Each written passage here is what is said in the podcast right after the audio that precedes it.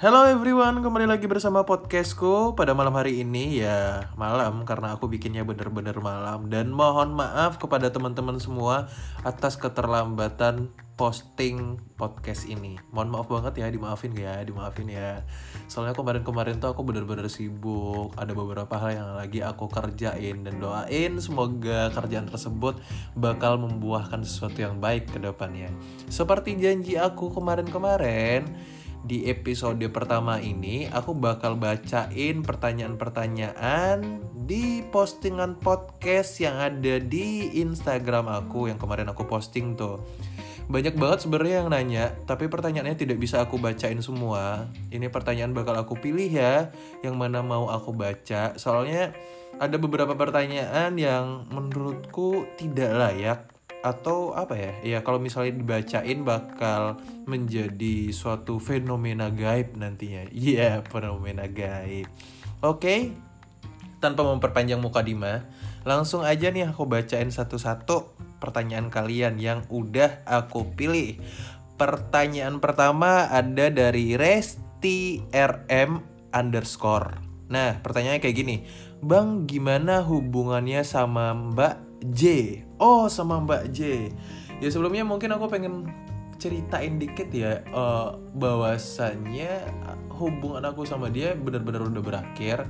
Kurang lebih itu udah mau enam bulan dan alasan putusnya lebih ke karena apa ya? Ya tidak nemuin titik titik apa ya titik temu aja sih tidak bisa sejalan karena ada beberapa hal yang memang tidak bisa disatukan sulit untuk disatukan meski udah berulang kali dicoba ya. Tapi ya gitulah kalian kan juga pernah ngalamin hubungan pernah menjalin hubungan dan gimana tuh rasanya kalau misalnya ada beberapa hal emang sulit banget untuk disatuin dan jadi bahan pertengkaran terus menerus gitu kak Resti RM underscore.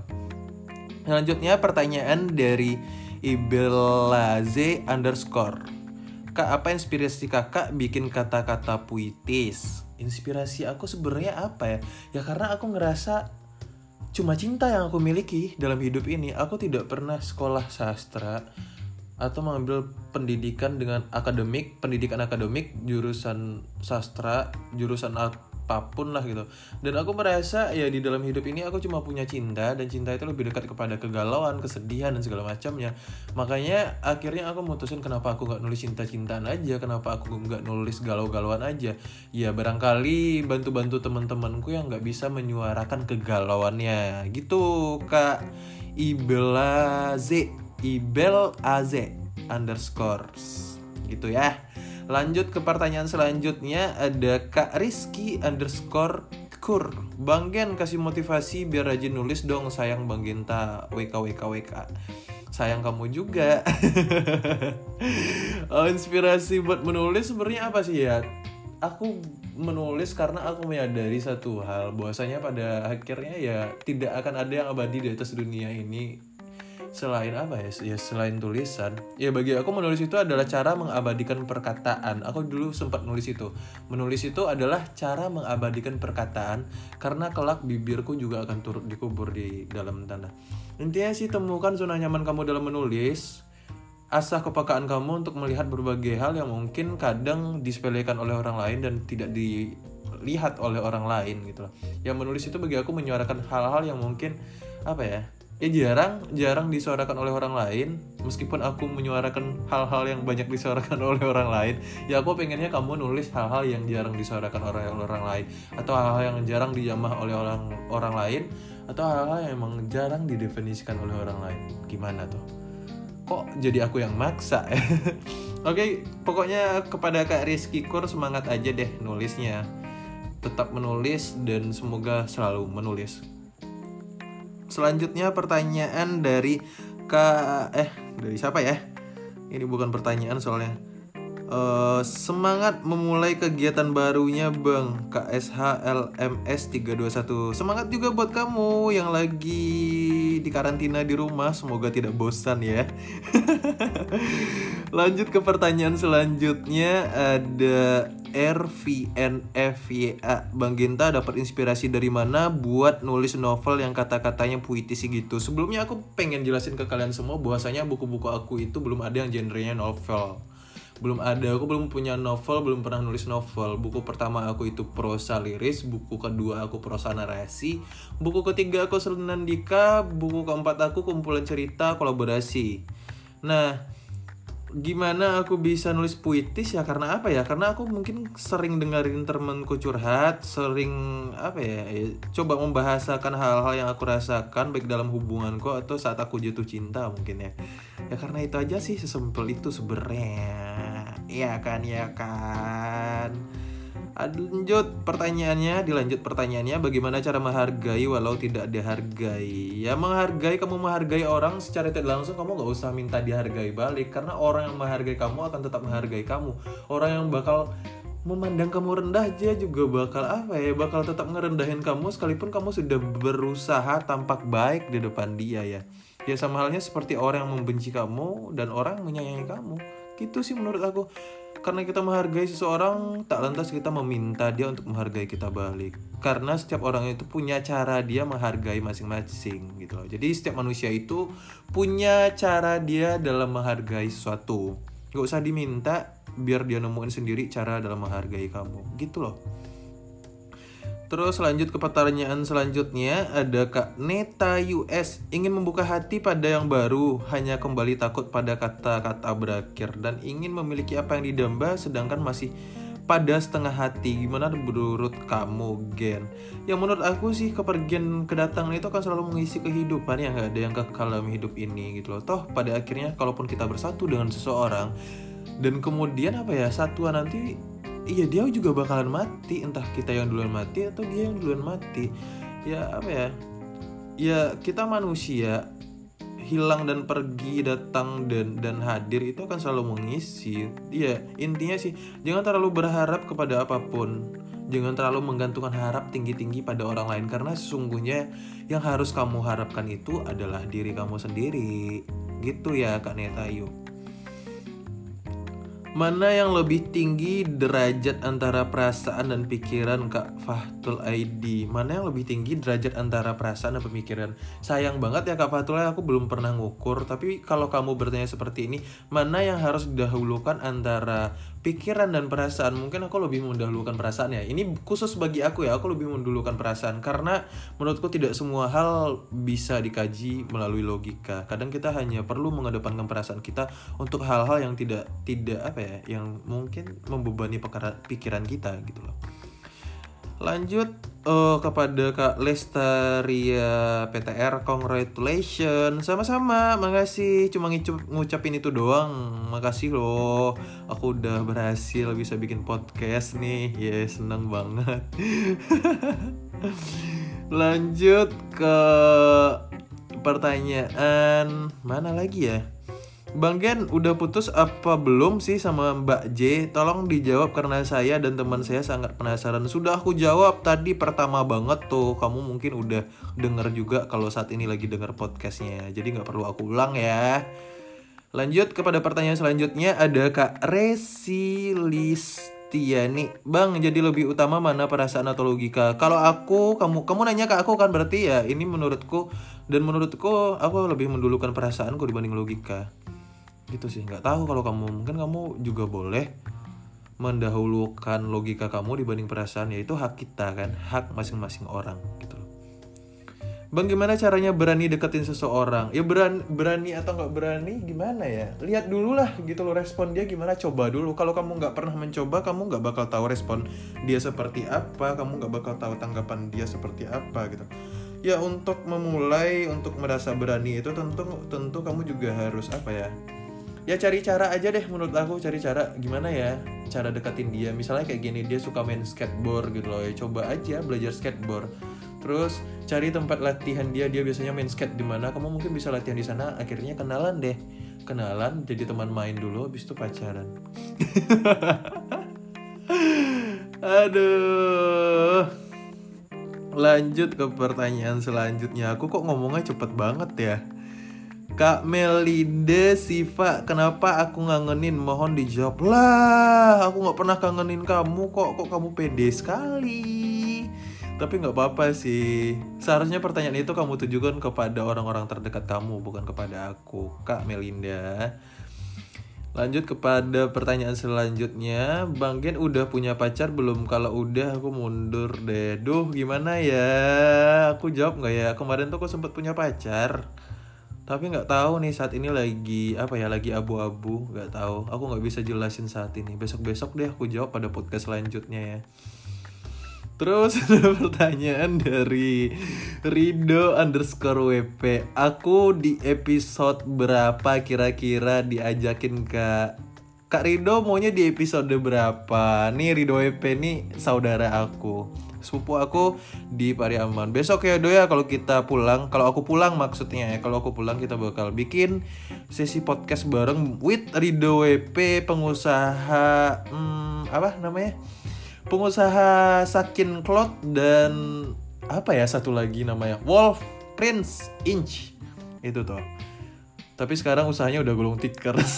Semangat Rido yang tidak pernah berhenti berusaha. Lanjut ada pertanyaan lagi dari siapa nih? Kak Dinas titik A. Mending pertahanin atau mundur bang sama orang yang udah datang ke orang tua kita tapi sikap dia cuek. Lah dia udah datang ke orang tua kamu loh kok kamu milih mundur? Hanya gara-gara alasan dia cuek. Ya barangkali saat ini atau kemarin-kemarin dia emang lagi sibuk fokus ngelakuin pekerjaannya dia, ngelakuin kewajibannya dia, ngumpulin duit, cari jalan, biar bisa segera menghalalkan kamu. Kamu nggak boleh mundur kayak gitu tiba-tiba dia dingin aja kamu langsung mundur. Ditanyain dulu aja komunikasi baik-baik tanyain ke dia kamu kok akhir-akhir ini terlihat dingin. Ada masalah apa? Kalau misal ada masalah ayo cerita ke aku nanti aku bantuin cari solusinya. Kita cari solusi bareng-bareng ya. Gitu seharusnya. Masa gara-gara sikap dingin aja udah main tinggal-tinggalin? Kan dia kemarin juga udah nemuin orang tua kamu. Gitu. Kak Dina eh kak Dinas A aku tuh kesulitan sebenarnya baca nama-nama orang di Instagram karena banyak banget hurufnya kadang di double i, kadang di double a, kadang di iniin, dikasih titik, dikasih underscore, susah jadinya. Hmm. Lanjut kepada pertanyaan selanjutnya. Hakikat rumah bagi Bang Genta Rumah adalah tempat aku pulang tentunya. Rumah itu adalah sumber kehangatan, sumber semangat, sumber inspirasi Sumber kebaikan, sumber rezeki Pokoknya rumah adalah tempat di mana aku bakal nemuin kebahagiaan yang sesungguhnya Beserta orang-orang yang ada di dalamnya. Gitu kakak. Lanjut ke pertanyaan selanjutnya. Bang boleh dong setiap podcast nanti kasih kutipan semangat dari Bang Genta Biar setelah dengerin mes meski apa ini?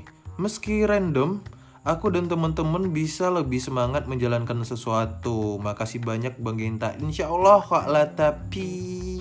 Semoga ke depannya pada podcast-podcast selanjutnya aku selalu bisa menyajikan kalimat-kalimat uh, motivasi untuk kawan-kawan semua agar kehidupannya bisa lebih kuat untuk yang lagi patah hati atau gimana bisa jadi sedikit mendapatkan pencerahan setelah dengerin podcast aku. Insya Allah ya kayak lah tapi semoga aja pembahasannya ke depannya baik mengandung nilai-nilai dan memberikan banyak edukasi. Karena aku tuh orangnya ya kadang suka aneh suka usil gitu Lanjut ke pertanyaan selanjutnya ada dari siapa aja nih? Oh, Bang gimana supaya dapat inspirasi buat nulis? Aku suka nulis sebenarnya tapi kadang baru nulis satu kalimat gak tahu lagi sambungannya gimana. Tadi udah aku jawab tentang inspirasi menulis. Kalau saat ini kamu dengerin uh, podcast ini mungkin kamu sudah dapat jawaban Kak Valdi Agustian gitu. Gak usah aku ulang ya, gak usah aku ulang, gak usah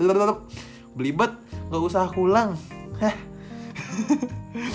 Lanjut kepada pertanyaan selanjutnya ada Kak Hanum Chan Bang kalau mantan gebetan canggung pas gak sengaja ketemu Menurut abang itu artinya apa ya? Namanya aja mantan gebetan ya Pastilah dia canggung pas ketemu kamu. Mungkin dia ngeliat Oh kamu kok jadi tambah cantik. Oh kamu kok jadi lebih dewasa ya sekarang. Oh kamu kok jadi lebih menawan ya. Terus tiba-tiba benih-benih cinta yang lama itu muncul lagi tuh. Punya niat lagi tuh buat deketin kamu Jadiin kamu gebetan lagi. Gitu mungkin. Hmm. Lanjut Guys, uh, ada siapa lagi nih? Oh ada Fatika KIND29 Bang bagaimana caranya biar kita bisa keluar dari zona nyaman? Padahal sudah dipaksa tapi tetap susah rasanya. Ya apa ya? Keluar dari zona nyaman itu sebenarnya kesadaran kita ya. Kesadaran di mana ketika kita berada di posisi demikian ya kita jadi terlanjur terlena, kita jadi terlanjur malas-malasan, kita jadi terlanjur apa ya? Ya tidak mendapatkan hal yang benar-benar baik secara signifikan menurut aku. Ya caranya tentu butuh keterbiasaan, punya butuh aku ini belibet banget. Tentunya butuh tekad yang kuat, sadari bahwasanya kamu juga harus bangkit memulai sesuatu hal yang baru untuk kehidupan kamu yang lebih baik gitu. Kalau kamu pengen kehidupan kamu lebih baik ke depannya ya kamu harus keluar dari zona nyaman kamu gitu. Terus ada pertanyaan lagi dari siapa nih? Anisha 27 Bang udah berapa kali disakitin tapi tetap aja bertahan. Gimana solusinya ya kalau kamu masih bisa maafin ya kamu bakal tetap bertahan. Selama hal tersebut belum merasa suatu hal yang sangat menyakiti hati kamu ya biasanya orang lebih cenderung memaafkan lebih cenderung apa ya kasihan. Padahal hal tersebut sudah terjadi secara berulang kali. Ya tergantung di diri kamu sih selagi masih bisa maafin tapi kalau memang udah penuh ya udah tinggalin. Karena menurut aku hidup itu ya simple gitu loh. Whatever make you feel bad leave it. Apa pun yang membuat kamu merasa buruk tinggalkan whatever make you feel happy, apa pun yang membuat kamu bahagia, keep it, pertahankan. Ya itu kunci hidup sederhana dan agar kita membuat agar membuat kita merasa bahagia. Menurut aku itu ya, Kak Anisha. Oke, hanya segitu pertanyaan yang masuk, tidak terlalu banyak ya saudara-saudaraku sekalian yang selalu berbahagia. Jadi ya apa ya, aku sudah penuhin janji aku di episode pertama ini. Semoga aja bisa bikin podcast lagi dalam waktu dekat. Tentunya temanya nanti yang menarik bakal aku cari dulu, bakal aku tulis dulu tuh skripnya biar ngomongnya tidak belibet lagi. Jujur ini aku ngobrolnya live, aku ngomongnya live tanpa bikin tulisan apa pun ya. Langsung bacain komentar yang ada di ruang komentar Instagramku. Gitu. Terima kasih banyak sebelumnya aku ucapin untuk kawan-kawan yang sudah berkenan mendengarkan podcast ini. Semoga kalian selalu baik di mana pun berada, stay safe, tetap jaga kesehatan, konsumsi makan makanan yang baik untuk tubuh dan kesehatan kita. Jangan jangan lupa perbanyak minum air putih juga, minum konsumsi oh multivitamin. Multivitamin yang banyak juga Terus jangan keluar rumah dulu sampai keadaan benar-benar pulih, diumumin sama pemerintah dan sampai COVID ini benar-benar reda. Amin. Terima kasih banyak atas keatensi kalian semua.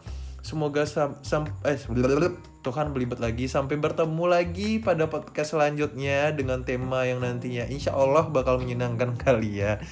Uh, udah mungkin segitu dulu dari aku. Semoga kalian selalu berbahagia di mana pun berada. Dadah!